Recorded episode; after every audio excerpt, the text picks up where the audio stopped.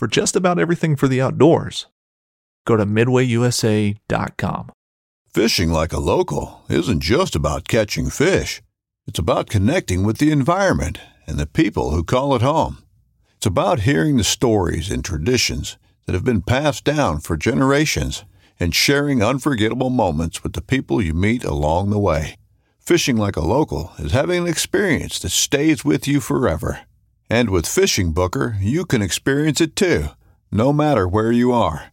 Discover your next adventure on Fishing Booker. This upcoming concert season will be all about the boots, and Tecovas is your stop for the best in Western style. Tecovas has seasonal and limited edition offerings this spring and summer, including men's and women's boots, apparel, hats, bags, and more.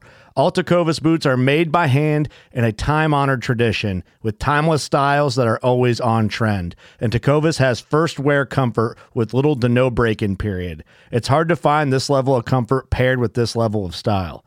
Stop by your local Tecovas store, have a complimentary drink or two, that's WCB style, and shop new styles. The smell of fresh leather and friendly staff are at your service. Many stores even have leather custom branding to make your boots truly personalized, and with regular live music and events, there's no in-store experience like it.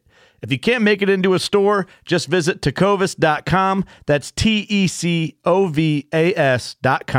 They offer free shipping on all boots, as well as free returns and exchanges, and ship right to your door. Go to Tecovas.com and find your new favorite pair of boots today.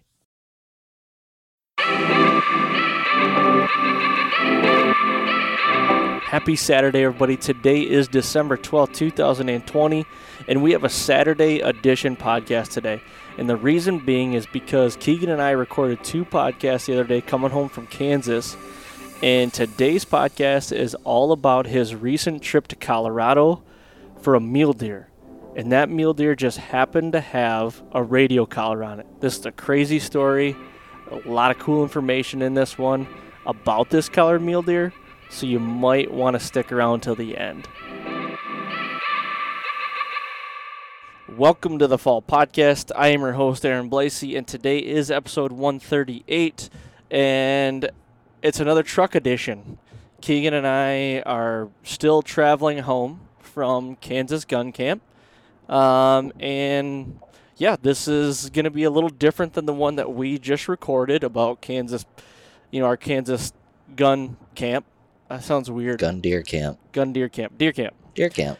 So we're on the road. You probably hear a little extra noise, but I felt like this is a story that we need to get out there because it's just a cool story. Keegan went on a trip in November, early November, and killed a mule deer in Colorado that had a radio collar.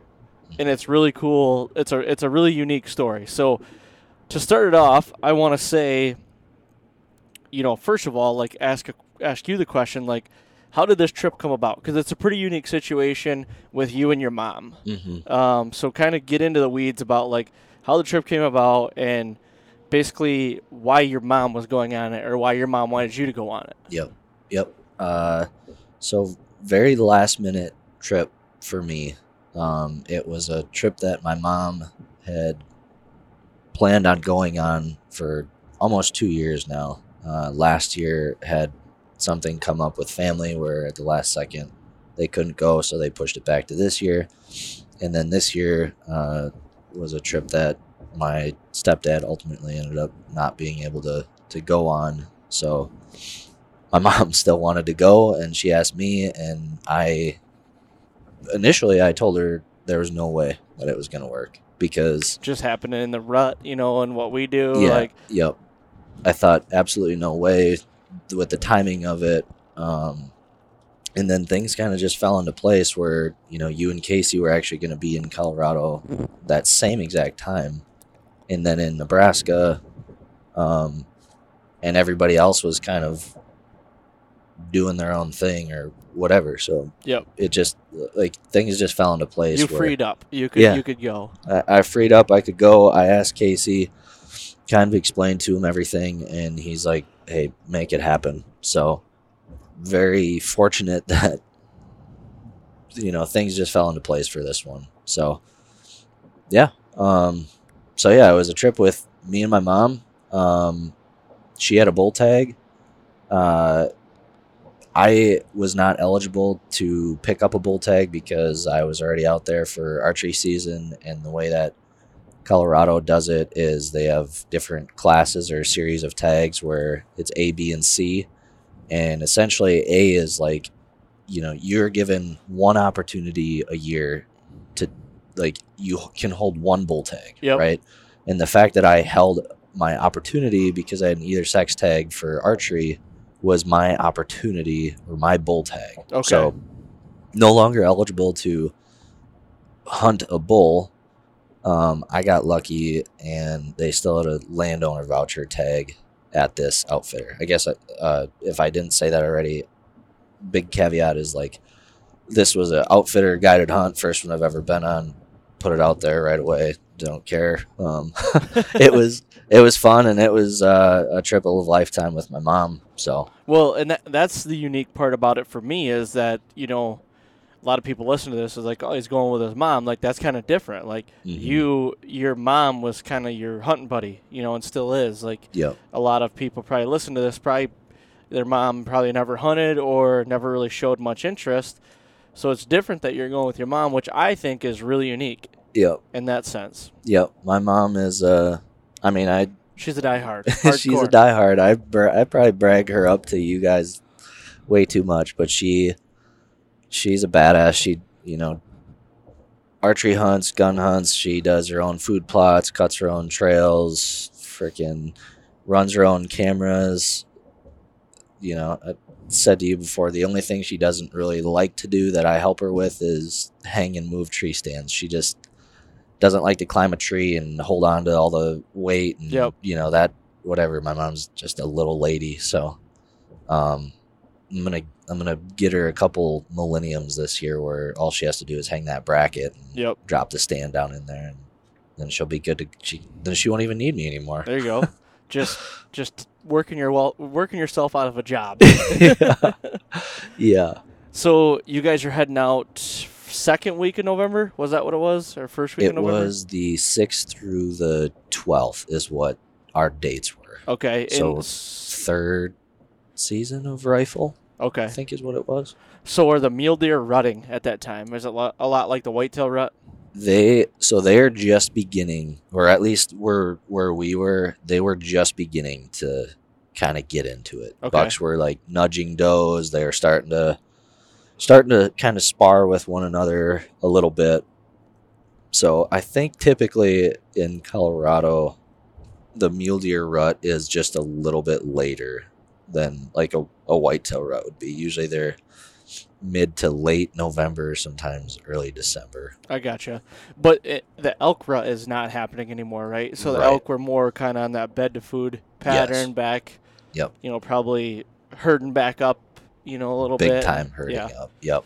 So, yeah, I mean, the elk rut happens September, end of September. And then actually I guess a lot of times like fourth season rifle, I think it is, you can get elk in the migration. So okay. They're definitely herding up food and starting to move toward where they're going to be for the winter, and then, you know, ultimately calve and spend the spring before they start heading back to their fall range. Okay. So now when you're hunting, you get into camp, you and your mom, you know, you fly out there, you get into camp. Mm-hmm. Now, what was the plan? Like, did you have a guide and your mom had a guide, or were you together? How'd that work? So we had one shared guide, and that was kind of it. We were getting, you know, mornings are better for elk because they move right as it's getting light out. And then, I mean, kind of similar to a whitetail. And then you think about it too, like when the whitetail rut's going on, you can have activity for most of the day, or at least prolonged in the morning and then the evening. So for us, it was like shared guide. In the morning, we'd look for elk right away, and then later morning, we'd go check for mule deer, and then elk again in the evening. Okay.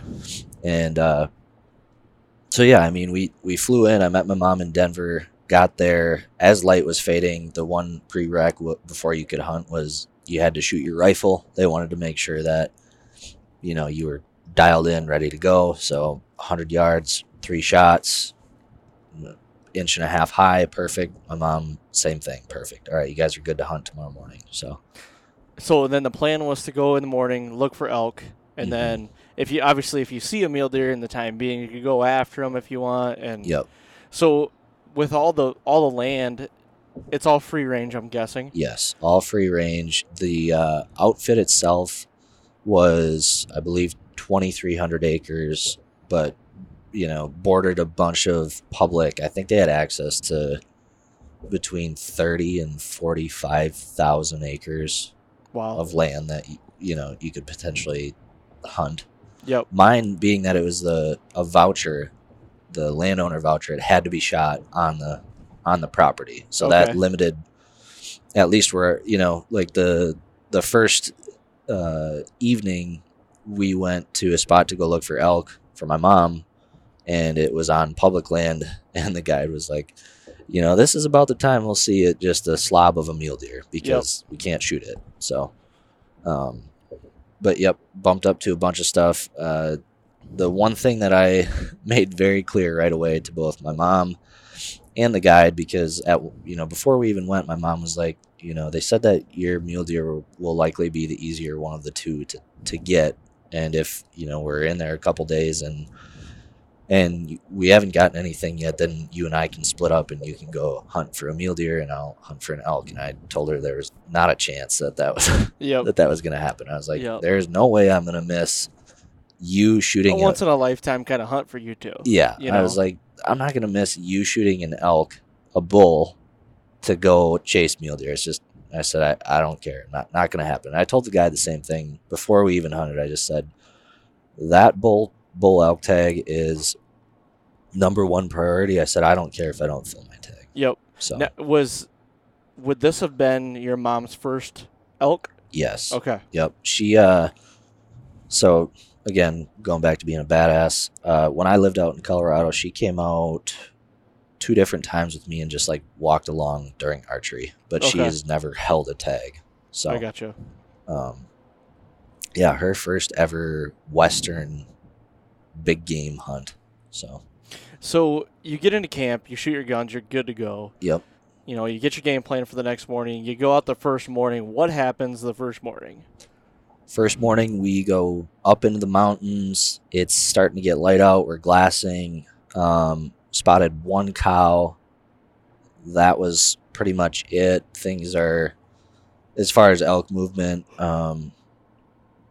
pretty non-existent right away. So Bud, our guide, Bud was a really great guy too. He'd been guiding, I think it was his 19th or 20th season. He'd been guiding there since he was 16 or 17. And he goes, well, I guess we'll go down in the bottom, because the way that it works there is people get different areas, right? So that not everybody's hunting right on top of each other. So our area was kind of the bottoms that day, or those first two days. So we start going down to the bottoms where there's all these different meadows, and they, I think, plant it with hay and different stuff where, they have these fields. And so we're going to check fields, and I bet we saw 200 mule deer that morning into the evening. It was crazy. I mean, just deer everywhere. And the very first morning, one of the spots that we ended up checking, a field that we checked, had a really mature buck, super tall, ton of mass. And, it was him and 2 other bucks, probably with 30 does in this field, and they just happened to be about 100 yards onto the neighbor's property. So sat there and watched them for half an hour to an hour, kind of moved closer to the fence and then back away from it, and it just never materialized. And then we, went in for lunch. So I'm going to stop you there real quick. So did you guys, or the guides or anybody, know about this collared buck previously? Not until that afternoon, after lunch. So we ended up after lunch going on the backside of this mountain. There's this area where it was kind of a meadow, then a drainage, and then a mountain that it all flowed into, right? It's just like whitetail hunting, where it was like food, a transition corridor, and then bedding. Okay. Like they bed up on top of the mountain. It's all sagebrush and scrub oak and, you know, just thick, nasty stuff. And that drainage was their kind of their travel corridor. So we go there, and we actually end up meeting up with one of the other guides. And because this was like our territory, we would have first opportunity at something that showed up. But right. He had been there, and as we, you know, meet up with him, he's like, really good buck right up on top here, and he's a collared buck. What were you thinking when you said collared buck? Like, what do you mean collared buck? Yeah, exactly that. What do you mean collared buck? You know, you hear of them or see of them every once in a while, but it's just not like a big something that you see right. all the time. And again, I don't know what, you know, if a guide's saying a really good buck, if they're just trying to pump you up a little bit or whatever, but we never laid eyes on it. And then actually, as we're sitting there, have another really good buck that walks out into that bottom meadow, and decision time on day one. Yep, first afternoon. We're sitting there, you know, with our guide, and he's like, so what do you want to do? And I'm like, man, it's day one. You know, I saw the buck earlier in the field that I definitely knew was more impressive.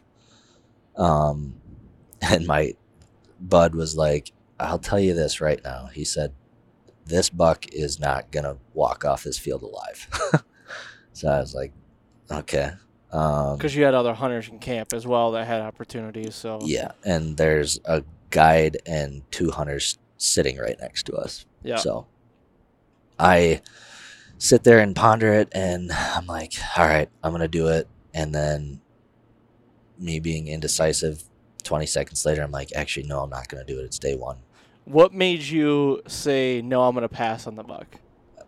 I think just that it was day one. I always, I mean, I've told you before on here that, like, I want to shoot something that gets me really excited. Yep. And the fact, after I said yes, the fact that I was like second guessing myself was all I needed for me to be like, no, this isn't right yet. Uh-huh.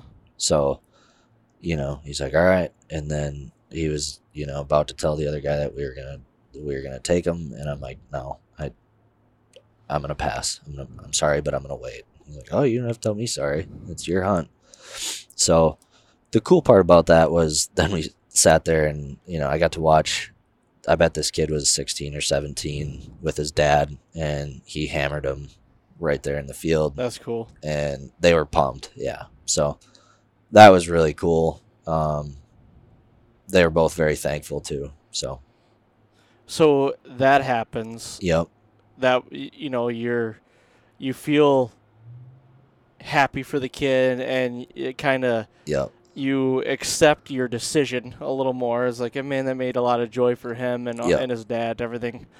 So take me through the rest of the evening. Yep. Like, what happens? So the rest of the evening, we head up into the mountains and look for elk. And it is so windy. Was it snowing? There was no snow yet. It started snowing that night. Okay. But it was super windy, and like as it started to get dark out that night, the snow began. But we don't see any elk until, I mean, we're headed out. We're back in the vehicle. We're headed off the mountain, and it's like, you know, beyond shooting light, but it's just, what did you call it today? The gray light. Gray light. Yeah, it was like gray light, where all of a sudden I'm sitting in the back seat and I just catch a flash, and in the headlights, you know, way up ahead, I'm like, bull. You just, with an elk, you know, they're a different color. They have like a bull has that thick brown mane, yep, and a cow does not really have that. And I did see some antler too. I'm like, bull. So that was all that we saw that night. And then the plan for the morning was to head back up to the mountains, look for elk again. like I said, they're more active right in the morning and right in the evening. So, yeah, I mean, we, you know, went back, had dinner, talked. My mom and I talked about the day. We're like, holy crap, we saw like 200 some mule deer. Still saw, you know, 2 elk. What a great day! What a great first day! Yep. And then we're excited for the morning. So, was the plan to go back to that same area in the morning and then glass for the elk? Initially, that's kind of what we were hoping. But again, you know, where all the guides have their meeting, I guess, and this was something I just kind of questioned them on, was like, how do you guys do all this? But they have their meeting, so we kind of had a spot, right, for the first 2 days, and it just so happened that whoever had that spot that we went in the night before wasn't going up there in the evening and okayed us to go up into his area. Okay. So he wanted to go up there that next morning, obviously, which, you know, can't fault him for that. So we had to kind of go back to where we were the morning before, and then, you know, the following day we would have kind of flipped where it was like, all right, now we're up in the mountains instead of down in the kind of down in the valleys. So when you found out about this collared buck, was it more of like collared buck or broke? Like, did you really want that deer? I wasn't. I mean, I didn't know what he was, right? So collared buck sounded cool because it's a collared buck. Like, unique. That's something. Yeah, it doesn't happen much, if at all, ever. You know, once in a lifetime would be a cool story, but at the same time too, like I, you know, kind of said to Bud that night, I was like, okay, so the other guy's name was Rob. I was like, if Rob said good buck or really good buck, and he kind of stopped me before, he's like, it's a really good buck. Okay.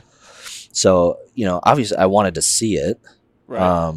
But I wouldn't say that it was like collared buck or broke, because actually I think I was probably more fixated on the buck that I saw that morning. He was just so tall, so massive, and just dark horns.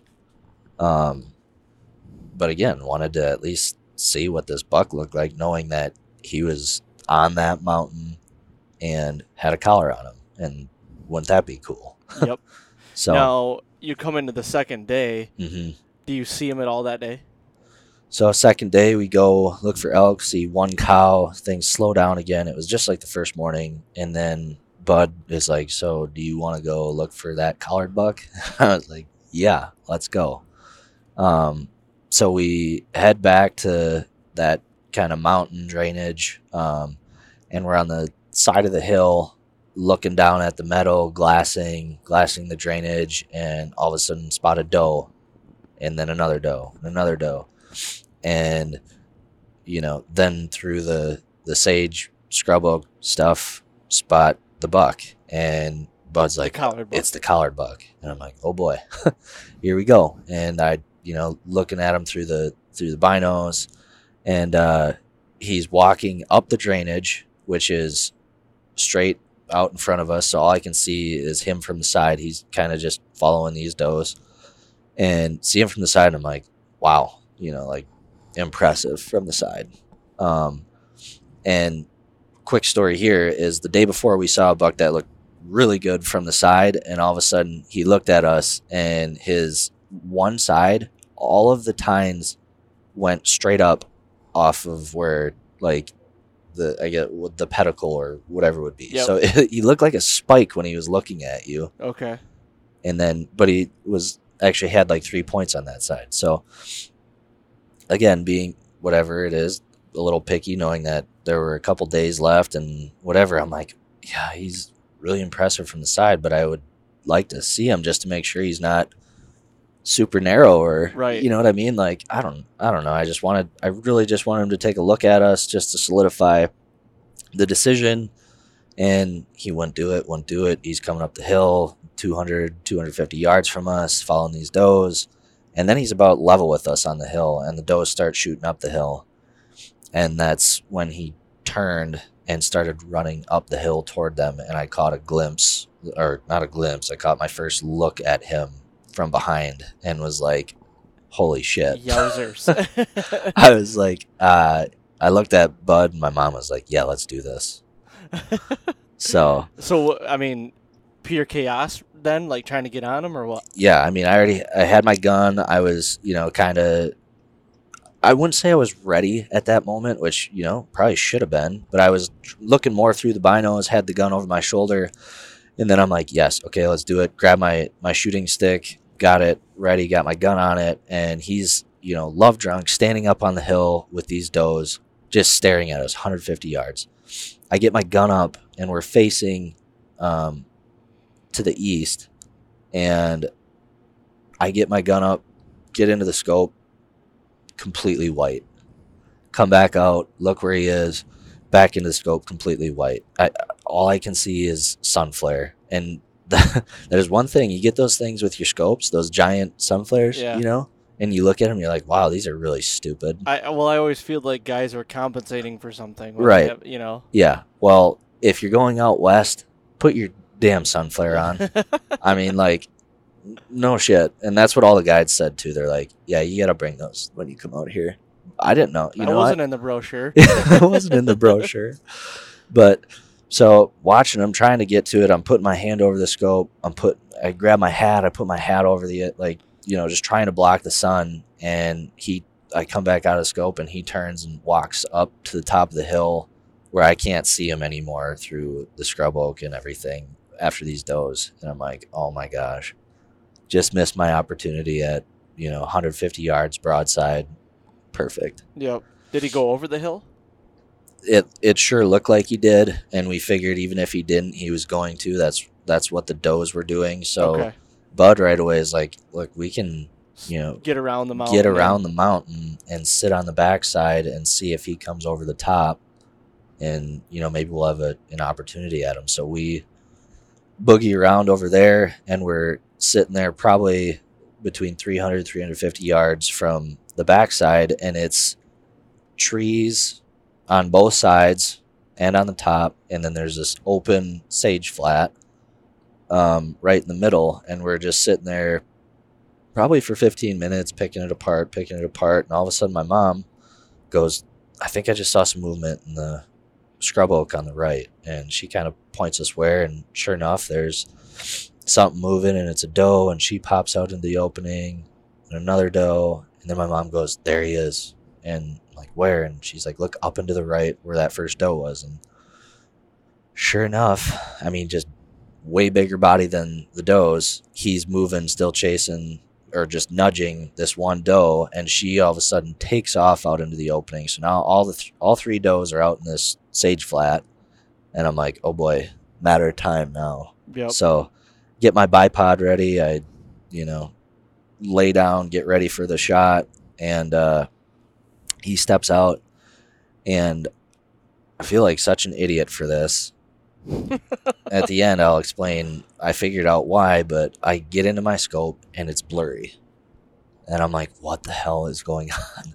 I mess with my focus, and he's just standing there, and I get it as good as I can get it, but I will tell you that it was not clear. But it, you know, I had a 24 power scope, so I can tell that I'm, you know, the crosshairs are still there. It's him. It's in a good spot. I aim at the top of the shoulders and squeeze the trigger 320 yards. Furthest I've ever shot at anything before. I mean, like, it's a long way. It was a long way. It's at a deer. Granted, a mule deer is a little bit bigger than a whitetail, but it's a long way. And, you know, hear the shot ring, and you can hear that thud. So I'm like, okay, hit him. Soaked him. He takes off to the left and stops in the trees again, and is kind of facing uphill. And, you know, my motto with a gun or even a bow is like, put another one in him. Yep. So I rack another one, aim this time, you know, right up at the shoulders again, shoot, and he immediately just folds right there. Dish rags. And Bud is like, oh, he's done. And I'm like, oh my God, thank you. And I kind of come out of the scope. I'm, you know, just happy looking, and all of a sudden he stands up, and I'm like, oh my gosh, no. Like, what the heck? He starts running down the hill to the right. Oh, he's getting wild.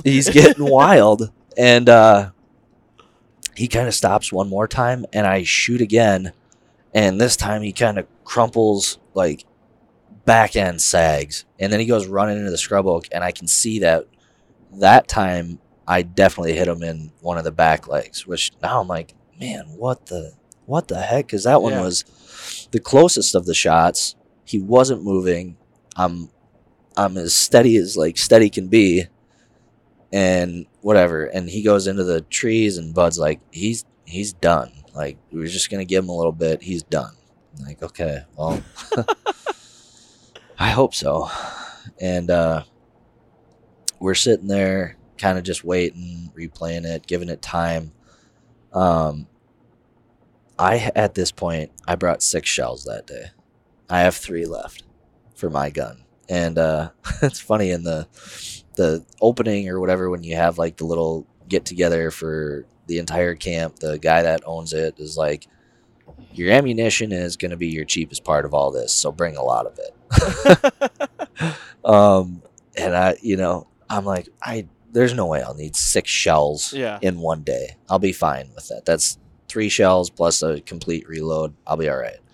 So I load my next 3 shells, and just because I'm like, Mom, bring your gun when we go look for him, just in case. And we get down to where I shoot him, find blood immediately, start tracking through the scrub oak. There's some good blood. There's some spots where it's just drops. It had snowed that night before. Like I told you, it started snowing, so we had snow. We're following tracks. We're following blood.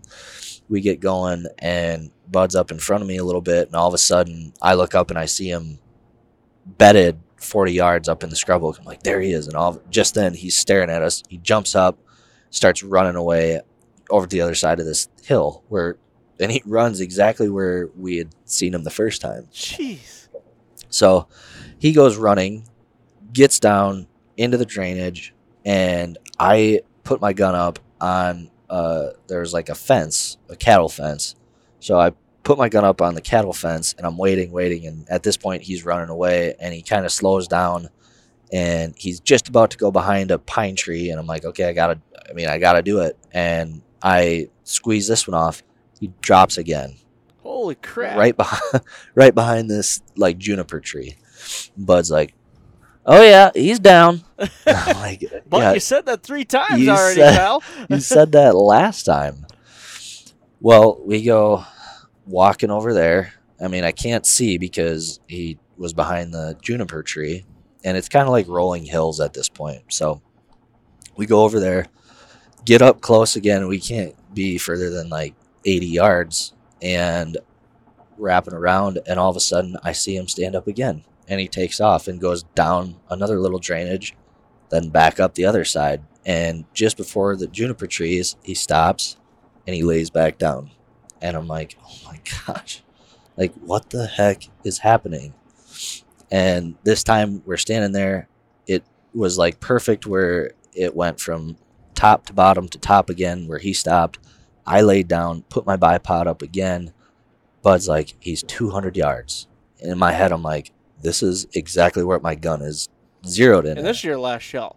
I have 2 more. Oh, okay. So I'm like, 200 yards. This is perfect. I find him. He's not moving. He's laying down. I'm in there. I'm solid. I dial it into 24. All I can see is his body. You know, like I can't see anything else in my scope. Put it behind. Take my breath. Steady. Squeeze the trigger. Boom. Look up, he stands up, runs away. I'm like, what is going on? And like at this point, I can see that his back end is bloody. He's got a spot where I hit him up in the top of the back too. So what are you thinking? Like, is my gun on? Is this like, are you thinking that yet? I'm starting to like second guess, like, is my gun off? I didn't feel that nervous, especially right on, you know, that shot right there where lay down 200 yards. He's not moved. Like, he wasn't moving. He was laying there. He's hurting. Honestly, the biggest thing that was going through my head is like, I don't want him to suffer anymore. I want this to be over. I want it to be done. I want him to be done suffering. So we go over to that spot. We're falling blood. We go back up and down another couple little drainages, and we bump him one more time up another little drainage. Didn't get a shot at him this time. He kind of goes over the top, and we get to that spot and can see where he kind of walked down. And it's this drainage was like scrub oak on the side that we were on, and then it was pretty open on the other side, marsh grass in the bottom. And Bud's like, "You stay up here, get ready. I'll walk down, cut his tracks, and see." You know, he's like, "If you get a shot down there, then, you know, whatever." So I'm sitting there with my gun on my shooting stick. I have one bullet left at this point. My mom is standing next to me. I'm like, I hate this. I just want this to be done. I want him to be done suffering. I'm like, I don't know what the hell is going on. Like, this is almost embarrassing. Yeah. And we're standing there, and she's like, "There he is, Keegan." And sure enough, he's walking, just slow walking now in the bottom. I get my gun. It's on the shooting stick. I, you know, put it on him. These last three shots were all him walking away from me. I put it right between his shoulders, go back a little bit. So I'm aiming at the top of the back. I shoot, and again, drops, and can hear Bud at the bottom go, "That one did it." Like, yeah, like he said that three times now. "That one did it." And I'm like, "Really?" And my mom's like, I think that one really truly did it. And I sit there for a second. I could see this time, you know, because it's just marsh grass, some small little bushes that where he fell. And I look, and I can see him still laying there. I'm like, head down. Thank the Lord. Yes. You know, like, done. Me and my mom go walking. Out of ammo. I had no more ammo left. Last shot. Me and my mom go walking down there. Bud's standing 20, 25 yards from him. We get about 50 yards from Bud. And I'm like, "Is he dead this time? Like, done?" And he's like, "Well, he's still breathing, but he's not going anywhere." I'm like, okay. So we get up there, get to where Bud was, start walking up to him. We get 10 yards from him, and he stands up and starts walking away. Like, if I had to run him down, I bet I could have and like grabbed him. That's the pace that he was walking. But yeah, stood up, walked another 150. Like, he's just walking away from us. And I'm like, this is unbelievable. And so I grab my mom's gun at this point. We get up to 40 yards. He's like tripping over himself. It's, again, I hate to see that. And that was, at that point, I was like, I don't want to watch this anymore. And, you know, Bud's like, "Well, he's going to die." And I'm like, I don't care about the meat at this point. I just want the suffering to be over with. So 40 yards, I shoot him. My mom's 6'5", and he finally expires. Oh my god. I hit him 5 times out of 7. Wow. What was the best shot location? Like, did you hit him with that first one, like right behind the shoulder? Yep. So the first one was maybe a little bit high, but up and behind the shoulder. So okay. I think it was still lungs, but a really high lung. My second shot, what I figure at this point, I hit him in the ear, which when I got up to it, I look at it, I'm like, I'm lucky I didn't shoot his antlers, but I hit him directly at the base of the ear, which you think about would drop a deer and make him, you know, like a headache or whatever, shock him. I hit him in the butt. I hit him in the spine. I hit him. The last shot that finally killed him was another one that was in the top of the spine, down through, came out the front. And then the last shot was like, blew up his heart. So yeah, I mean, he had 2 shots in the spine, two in the top lungs or shoulder, and 1 in the ass. So obviously something was wrong with the scope and or the gun. Yeah. I was like, well, I'm going to get home and shoot this thing, because that, I just couldn't believe. After the 200-yard shot where I'm laying prone, that is when I was like, okay, I really think something's wrong with my gun at this point. Yep.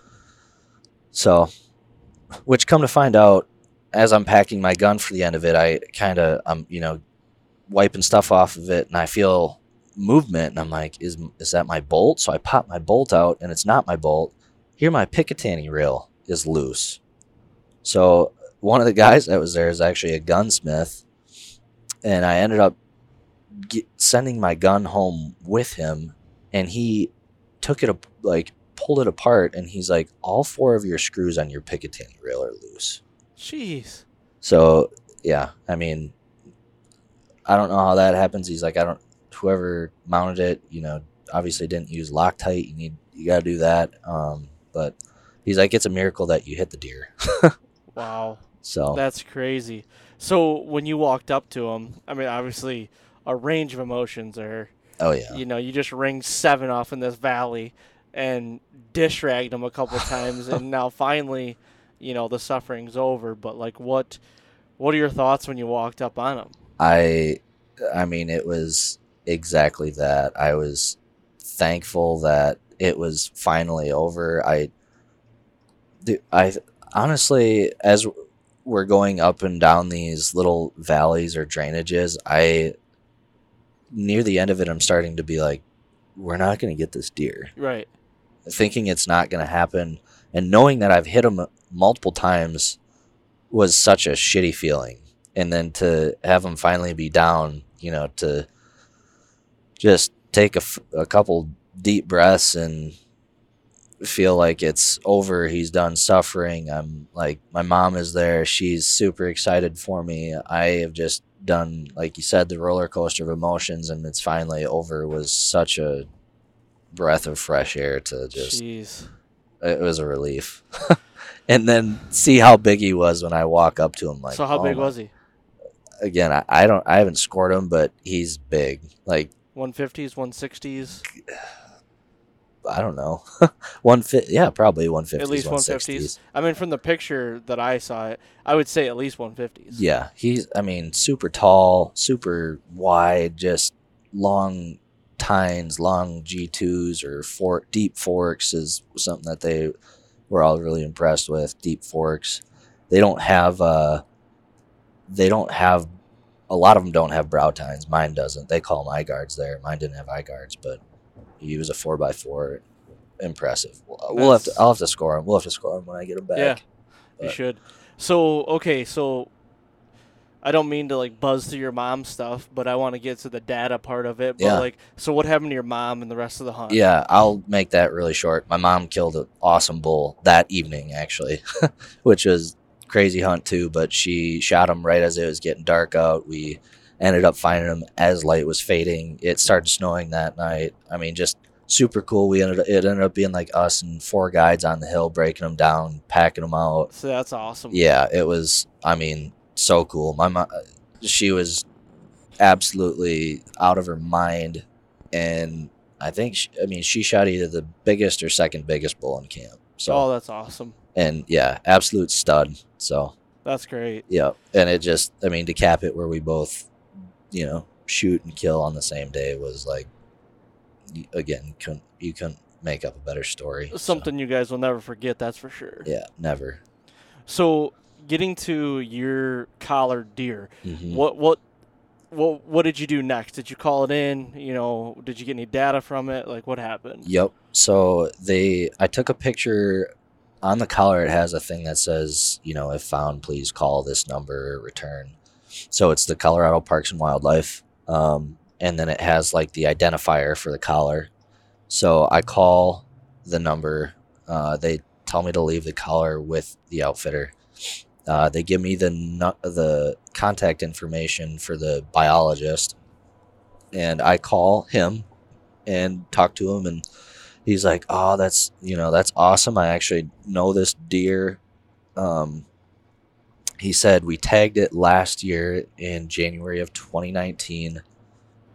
He's like, I have some good information on that deer. I'll send it all to you. So I exchange email addresses. He sends me a photo of the deer when they collared it, which was really cool. Yep. He sends me a map that showed where they collared it, where it summered, where it wintered, and he said they figured that when they collared it, it was already 10.5 years old. Holy shit. Yeah, which I don't know. I guess I didn't know that mule deer lived to be that old. I did not know that he was that old. So he was 11 when you shot him? Yeah, 11 and a half when I shot him. Yeah, which is pretty incredible.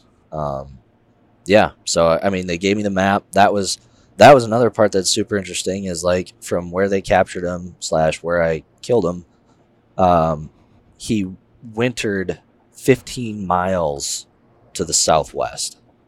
So he was wintering. He would travel 15 miles to winter from where he was collared. Yes. Wow. And then where he summered was about 5 miles south of where I killed him. So, you know, he traveled 15 miles southwest, and then he would travel probably whatever it would be, 15 miles almost straight east, and then 5 miles north during the. So did his data report look like a big triangle? Yeah, I mean, it looked like a right triangle that has a really long bottom and a really long hypotenuse and a really short, you know, your right side there. Yep. So, yep. Wow, that's crazy. I mean, did you talk to him at all about, like, is that common for mule deer to travel that far to winter into summer? He said a lot of deer that they collar out there will travel at least 10 miles to a wintering range. Unless, so deer and elk have areas, corridors or whatever, where they will winter. So they'll be in, like, elk will be in groups of hundreds of thousands during the winter, and mule deer will be in similar situations. So unless that's like where they live, like they don't travel after the winter, they're going to travel for, I mean, he said it could be even more than that, which really was, yeah, wow, pretty crazy. That is nuts, man. But I'm still in contact with him. I'd like to see if I can get more information, like a ping map where it pings. You know, like you and I were kind of talking where it pings every time. Yeah, Michael Waddell shot a buck back in the day in Kansas on his lease that it was a collared whitetail. Okay. And when it's on YouTube, if you go look at it, it's pretty cool. But it shows, like, every so often the collar would ping, and it would show you where he wintered, where he summered, where he falled. And then it had, like, a whole bunch of does that they had collared in the same area and where they were wintering and summering. So it's, like, really cool data. And that's what I would like. I would just like to have a couple more data points, you know, where it's even a few more. Right now it's just summer, winter, fall, and capture. So, but, yeah, I mean, I'd like to just – that was one of the coolest parts for me is, like, shooting a collared buck, it's a collared buck, so it's, you know, obviously it's just cool. I'm working with him and actually the company that makes the collars. I want to get an old collar or replica. They won't give you that one. I asked them and he said they don't have that in their budget anymore. I guess the tracking mechanism that's in it is like $6,000 to $8,000. Oh, so he's sure. Like, unfortunately, we can't give you this one. But, okay. Yeah, so I'm going to do that to, you know, whether put it on the mount or just to keep it nearby. I was going to say, are you going to mount him with it on there or no? I think it would be really cool to do, but either way, it would just be really cool to have that as kind of a little something to remember it by. A souvenir. Yeah, for sure. So. That's cool, man. Yeah, it was an unforgettable trip, that's for sure. Well, that's pretty sweet. And to do it with your mom and both of you to kill on the same day and have an experience like that is one for the books. Yeah, it's we you know, like that when we had lunch that day after the mule deer, we were already riding a high, and then to go out that evening and just punch one more. Like, honestly, we didn't get back to camp until 11:30 that night, probably. You know, after packing her elk out and whatever, but, like, couldn't have been happier. That's as we awesome. Were sitting there in the dark getting snowed on by headlamp, you know, breaking down an elk. It was awesome. That's cool. Yeah. Well, sweet, man. I think we're going to wrap it right there. Sweet. We got about 2 hours left in this drive. I cannot wait to be home. Me either. Yeah. Well, sweet. Thank you very much for coming on and doing this. I know you got to ride with me for 13 hours, so I said, why not? Let's bullshit about this. So yeah, thanks for letting me come on and talk about it. It's pretty cool. Yeah, definitely. And thank you to everybody out there that listens to the podcast. Thank you for all the support and the downloads. If you could, please go to iTunes, leave a 5-star rating, and leave a review. That'd be greatly appreciated. And that's all I got for this week. So thank you guys very much, and we will talk to you next week.